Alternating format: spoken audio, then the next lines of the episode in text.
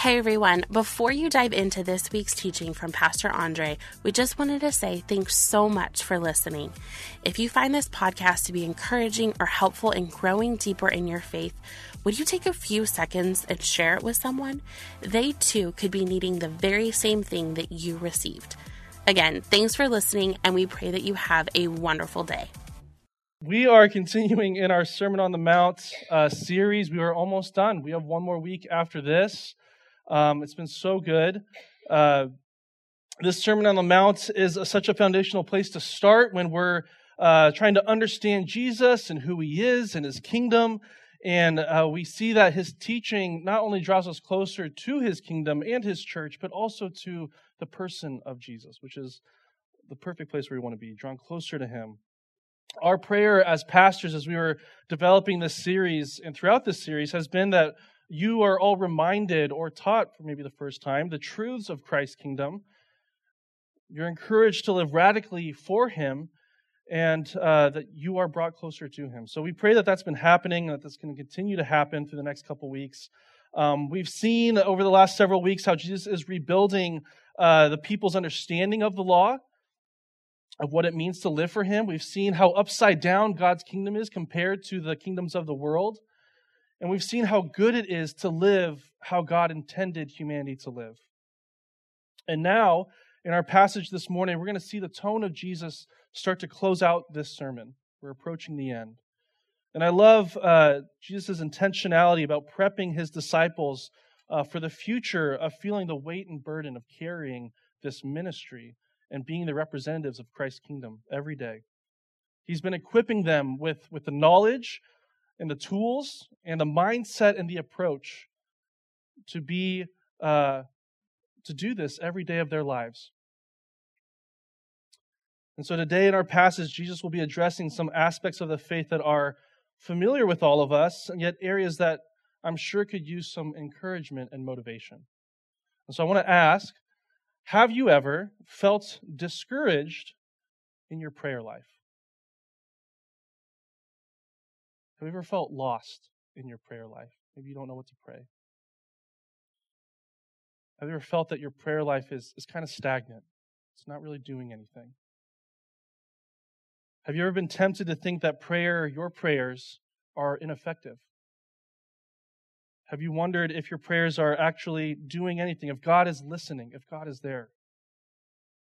If you said yes to any of those, you wouldn't be alone. I, have been there. I'm sure many of you have been there. Uh, in fact, many of the Jewish people at the time would have felt something similar. The Jewish people, people that Jesus is speaking to, they were a praying people. Since the time of Moses, through the Old Testament, through the wilderness, through captivity, through the prophets, uh, they have this habit of praying ingrained in them. They are petitioning to God for all their needs, uh, for relief, for provision, for strength, for forgiveness, for healing, for grace, for everything, they would petition to God and ask Him to provide. The Jewish people were a praying people. They prayed through the Psalms, the book that we know in the Bible, that was their prayer book. And they prayed through that book so often that many of them had a lot of it memorized. They prayed so often that Jesus knew that they sometimes wondered if God was answering their prayers, if God really cared and if their prayers were even worth it. It can be a funny thing how communication with our Creator, with God, can actually be a very testing and up and down journey that goes through seasons of rich growth and communication. You feel so close to Him, and it can also go through dry seasons of scarce communication. And you're wondering, you feel the tension of, are God and I still close? Are we still together? I don't know if you've ever felt that with a friend maybe. You've gone through a season of life where you guys are texting or hanging out, calling, talking to each other all the time. And then maybe you enter this season where you haven't talked to them in a while and you realize, man, it's been like a month since I've connected with that person. And, and you know that you're still friends. You know that you're probably still really close friends, but you just don't feel that closeness like you did when it was talking all the time. And I think the same can be true with God. Jesus knew the hearts of the people he was teaching, and he knew that they needed it, and we need it today. They need a little pep talk about prayer life. And so Jesus' words in the passage we're about to read address uh, temptations about prayer, discouragements about prayer, and maybe even disbelief about prayer. So if you want to read along in your Bibles, or it'll be on the screen, we're in Matthew 7, verse 7. It says, Ask and it will be given to you. Seek and you will find. Knock and the door will be open to you. For everyone who asks receives, the one who seeks finds, and to the one who knocks the door will be open. Which of you, if your son asks for bread, will give him a stone? Or if he asks for fish, will give him a snake? If you, then though you are though you are evil, know how to give good gifts to your children, how much more will your Father in heaven give good gifts to those who ask? Now, it can be easy for us to uh, feel guilty about our lack of prayer. I mean, especially as the pastor just brought up prayer, you're like, oh my goodness, I haven't been praying as much as I should have. Don't worry, I don't. I'm not here to convict you. That's the spirit. If you're feeling that, but uh, it's easy to feel guilty. Maybe we're not as consistent as we want to be. We're discouraged about feeling guilty, and it can just be the spiral of man, prayer. My prayer life is not what it should. I know I'm supposed to be uh, praying without ceasing, or whatever it is. And here, Jesus' words are not meant to push you down farther in your guilty feelings. He's here to motivate you, He's here to encourage you in your prayer life. By casting a, compelling vision of who God is and His character, He wants you to feel motivated to pray. So, verse, let me read verses 7 and 8 again. It says, Ask and it will be given to you, seek and you will find, knock and the door will be open to you. For everyone who asks receives, and the one who seeks finds, and to the one who knocks the door will be opened. Jesus is encouraging his disciples to see that God is there. God will answer. God hears their prayers. It can be tempting to think at times that God is distant, that he is uncaring. I know that I felt this. There are moments when I have cried out and I felt lost, I've wondered, God, are you hearing my cries right now? Do you see the state that I'm in right now? I've wondered if God is, is there, seeing and, and knowing what I'm going through. There's someone in the Bible who often felt like this. David of the Psalms. I mean, how many Psalms are there where David is crying out to God, asking for help? Ask, God, do you see me right now? God, I'm in pain. I'm hurting. We must remember that Jesus also knows the temptations to, to think this way. He knows the temptations that we feel, even in prayer. He went through 40 days in the wilderness. He had an agonizing prayer in the Garden of Gethsemane. He was talking with God in an agonizing way on the cross. Christ knows the temptation that we may face or that we may think of to think that God is distant or uncaring or not involved. And he's telling us, no, God is there. Just ask and it will be given to you. Seek and you will find. Knock and it will be open to you. He's saying, don't stop praying. Don't stop. Keep talking with God. God is there and he'll respond. At times we can become discouraged in our belief in God and the act of prayer because it seems that God may not be respond, responding. And we wonder, why are my prayers going unanswered? I've been praying, maybe I have kept up in praying, and I'm not getting the answer that I think I should have to my prayers. And Jesus' words here are helping us fight that discouragement too. Jesus says, Everyone who asks receives, and the one who seeks finds, and to the one who knocks it will be open. It may not be how we imagined it. It may not be the answer that we wanted or that we think is the answer, but God will respond. And sometimes he responds in funny ways. He, he responds in out of the box answers. The Old Testament is full of these. I mean, think of um, Jericho and the walls. Israelite people were crying out, God, you've called us to uh, conquer this land. Help us. Help us do this. And he responds in this way of, Well, I want you to walk around the city and I want you to cry at the top of your lungs. Probably not what they were thinking the answer would be. Or an interaction with Gideon and the fleece and this very out of the box way of answering Gideon's questions and demands. God, I want to know. Even what Jesus has been preaching in the Sermon on the Mount, God's kingdom is not the answer to their prayers that they thought they wanted. They thought is, Jesus was going to come, going to conquer the Roman Empire, this kingdom that was going to be on earth, they thought, was going to be their kingdom. And God's answering with, I, I got a different answer for you. I got an answer. It's just not what you expect. So sometimes our prayers are going answered. It's just in a different way. And maybe we're not seeing how God is answering our prayers. Other times, maybe the lack of an answer is the answer. Unanswered prayer doesn't mean that no one is there. It doesn't mean that God is too busy to answer. It doesn't mean that God is too distant and can't hear you.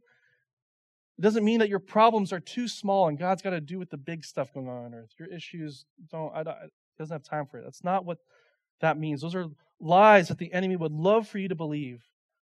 But Jesus says otherwise. Jesus is sharing God's character. And God is a God who is present and desires relationship with his people. He wants to help encourage and motivate the people to pray and to continue to communicate with God. This is the same God who walked in the garden with Adam, wanted that relationship with him. This is the same God who conversed with Abraham, told Abraham, Here's where I want you to go. I'm with you. This is the same God who led and talked with Moses regularly. And this is the God who sent his son to come down incarnate and hung out with his disciples for three years in person. This is a God who wants relationship. He desires relationship with you, and prayer is an essential part of that relationship. Just like in any of our relationships here on earth, we have to talk, right? We got to talk at some point. I know sometimes, maybe for you married couples, there's time at the end of the day where you're just silent. You're like, this is the best. We don't need to talk right now. It's been a long day. But at some point, you do need to talk, and we got to communicate. And, and God's okay with that too. Like, hey, we don't need to talk right now. You can just be silent with me. There's, there's a place for that. At some point, we need to pray. We need to communicate and we need to listen for God to communicate with us. Another issue that we can face during prayer is becoming uh, maybe so soured on the idea of praying and so calloused about praying that in talking with God, we think that if God knows everything, why do I need to pray? If God, if God knows everything going on, knows my life, why bother asking and talking to God? And again, it's because He wants that interaction with us. He wants that relationship in partnership with our lives. As, um, as a parent, I know at this stage, as a she's only three and a half, I pretty much know all the needs of my daughter's life. And there are times when I can see a need, but I still want her to ask. I still want her to go through the process of, I need this. Can I please have it? Uh, and to see, not only to practice communication, but also to see that we as parents are there for her and we're going to give her what she needs.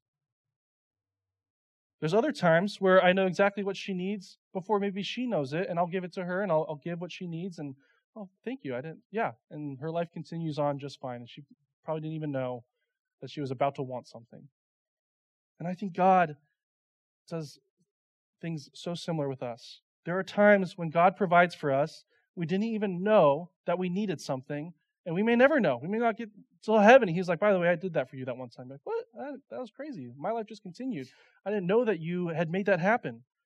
And we are blessed. And hopefully, when we do see that God provided, we, we praise Him and we, God, thank you for that. And there are other times where I think God might be waiting for us to communicate our needs to Him. He knows. He does know what our needs are, but He wants us to go through that process so that we can see how He will answer, how He will give us what we need, that we can see that He is there. So Jesus continues to encourage and motivate his disciples to pray. And now in our passage, he brings in theology and our understanding of God the Father. Verses 9 through 11 read Which of you, if your son asks for bread, will give him a stone? Or if he asks for a fish, will give him a snake? If you, then though you are evil, know how to give good gifts to your children, how much more will your Father in heaven give good gifts to those who ask him?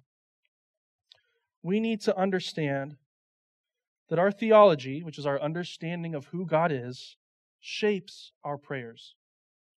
The smaller we think God is, the smaller our prayers are going to be. The more distant we believe God to be, the less we'll pray about the details in our lives. However, the larger we think God is, the bigger we think the God is that we serve, the better our prayers will be. We will recognize that God, we do believe that God can handle anything. How much more will your Father who is in heaven give you good things to those who ask? Author uh, Tom Wright uh, writes this. He says, But for most of us, the problem is not that we are too eager to ask for wrong things. The problem is that we are not eager enough to ask for the right things. And our understanding of who God is will help us ask for the right things. If we understand the character of God, what He's seeking, what He's wanting of us, that will help shape our prayers of what we're going to ask of Him. So, part of having a small theology, uh, a, theology, a theology of a small God, is also we tend to figure out things for ourselves. We think, God, you are only only capable of this. I'll help you out, God. I got some good ideas. Which is always, if we're starting to think that way, that's like a flag. Don't think that you have better ideas than God.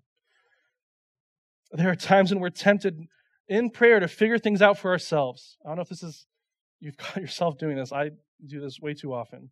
I love to solve things, and I think we all tend to love to solve the issues that are in front of us. And sometimes we do it in prayer.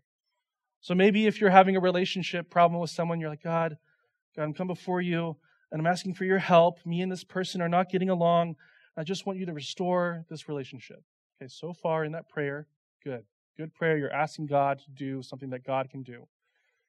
But what if we continue like, God, if you could just help that person see things from my perspective, I think, I think everything would be okay. So if you could just do that, help them see what I'm saying, then I think the issue will be solved.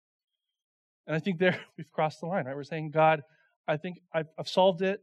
You just need to make this happen. Or maybe it's something else, like a, a, you think that you need something in life. And so you're, God, I, I just need a new job or for more money. Please give me this raise or, or this new job to make the amount that I need to make. And if we pause and think about it, I mean, have we already determined that money is the answer to our issues right there? Is there something else that God is calling us to that we're not even aware of because we think we solved it all by, hey, if I just make this much more, then life is good. So God just, I did the hard work of figuring out the the solution. God, can you just make that happen, please? Sometimes we're tempted to solve our own problems and leave God to kind of be this genie of just like, hey, just make this happen, God. You and I, partners, I think you do. Not, not, not what God intended, not what God wants to do. Sometimes our petitions actually become suggestions of how God should intervene in our lives. And we do this because deep within, somewhere in our hearts or in our minds, we have a theology, a misunderstanding of who God is. We think that we know best, and for whatever reason, we think that maybe God is too busy or we just want to help him out. Uh, maybe he hasn't been paying attention to my life, so God, I'm just going to let keep catch you up with here's what I need. And we, in doing so, are shrinking who God is. Verses 10 through 11 help address that. God is better than we could imagine.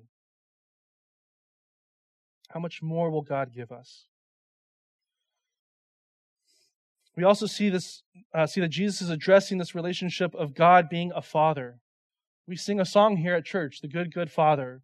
And that's true. God is a good, good father. But we should remember this point that a good father is a good father because they're like God. God isn't like a good father, God is the good father. God is a good father, and a good father is a good father because they are being like God. And a good father, God is contrasting this earthly parent, saying that they're evil, and even evil people can give good gifts. How much more will the good heavenly Father, how much more will He give?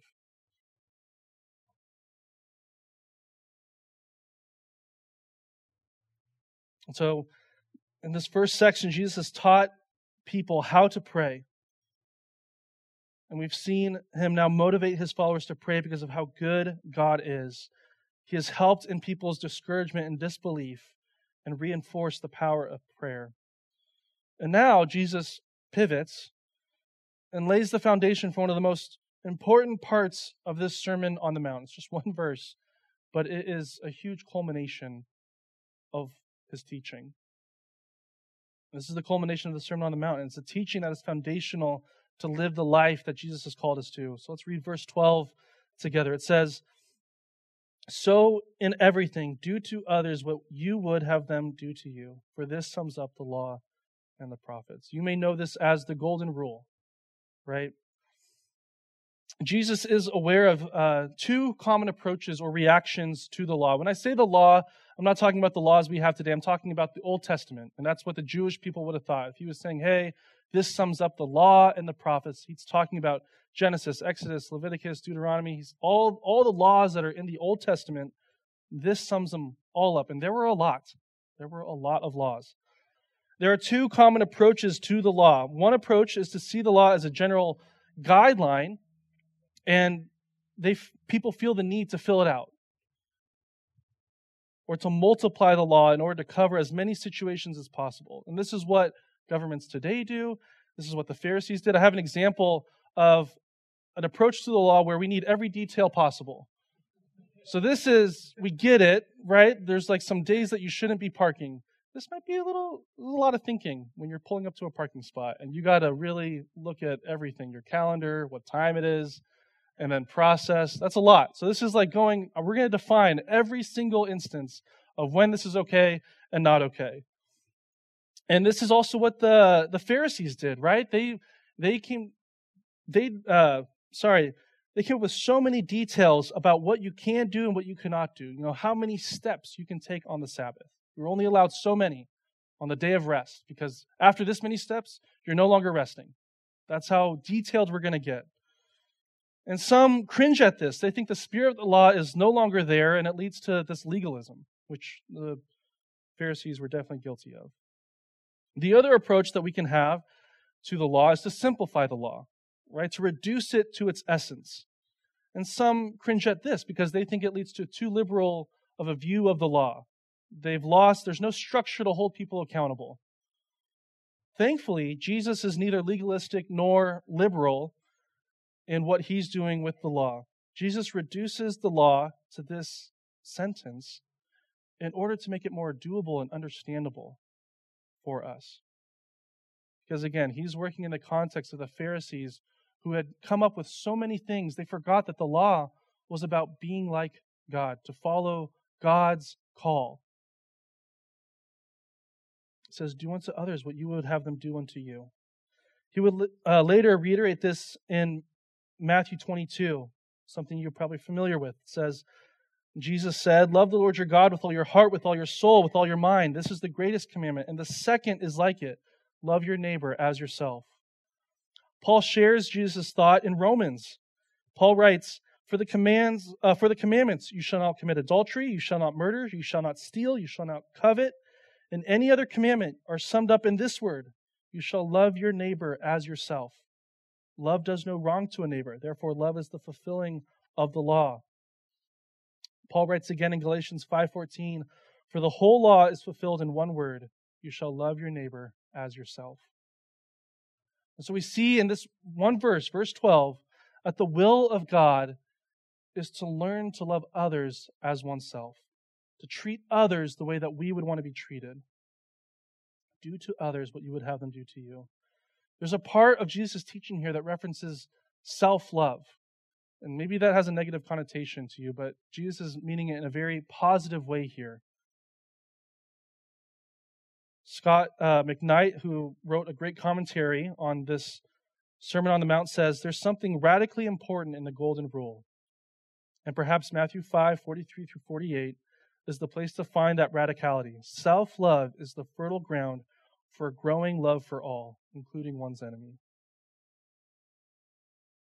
When we start to think, man, I know that I would prefer to be treated in this way in this situation, or I would prefer to be spoken to with these words if I was the person on the other end, or I would I would love to be blessed in this way in these circumstances. When we start to think like that more and more, and the first thing that we think of when dealing with someone else, that's the direction that Jesus wants us to go. Not thinking, do I have time to do that? Is this convenient for me? can I love this person and what's going on with the rest of my life? When we're putting others first and loving others like we would want to be treated, that's, that's the direction that Jesus is pushing us towards. Self care can lead to other care, right? I know that I would love this. Let me treat someone else like that. So if you're, these are simple examples, but if you're at home and your neighbor's gone on a trip, maybe it's just as simple as taking their mail in, making sure that all their packages are not stolen and left on the porch. Because you know that you would appreciate that. You would, I, I would love that, so I'm going to do that for them. Or maybe at work, you have a coworker who is going through a hard time, and maybe like, hey, I would love, I know that when I was at work and going through a hard time, just someone commiserating with me, connecting with me, encouraging me, or maybe my boss is coming down hard on me, and maybe someone's going to stick up for me and say, hey, no, they are doing it right. Whatever it is, in that situation, what if we do that at work? And then here at church, I mean, this should be the place that this is all the time. Church should, this should be happening uh, regularly. The church should be the example that we can point to and reference as a place where everyone is thinking of others first, of loving others the way that they love themselves. Exercising this golden rule may be the best witness tool we have. We may not get to have conversations with people all the time, but through our actions, through the way we treat people, if they see that we are putting them first, if we're loving them in a way that the rest of the world doesn't love them, be an opportunity sparking there for further conversation. Why are you doing that? Why are you why did you do that for me? I don't understand. Exercising the golden rule leads to a measured humility and a servant's heart, and it leads to thinking and living just as Christ did. So we see this morning through these verses that Jesus was intentional to motivate his disciples to pray, expanding their view of their Heavenly Father. He's equipped them with the knowledge of God, the tools, and the approach to deal with people in their lives. And so now I want to ask some questions of us this morning. How are you feeling about your prayer life? Just between you and God. How are you feeling about your prayer life? Does God feel distant right now? Do you feel discouraged that God isn't answering? Are you trying to figure out life for yourself? Are you doing that thing where you're solving your own problems? Well, remember that God is good and God answers. That God is there, He is present. Remember that God wants this relationship with you. He wants you to keep asking, He wants you to talk with Him, He wants to hear from you. And then as we look outward to how we are interacting with other people, how are you treating others in your life? From friends, family, coworkers, people here in this room, neighbors. Are you treating others? Are you thinking about them in a way that shows them God's love? Are you treating them as you would want to be treated?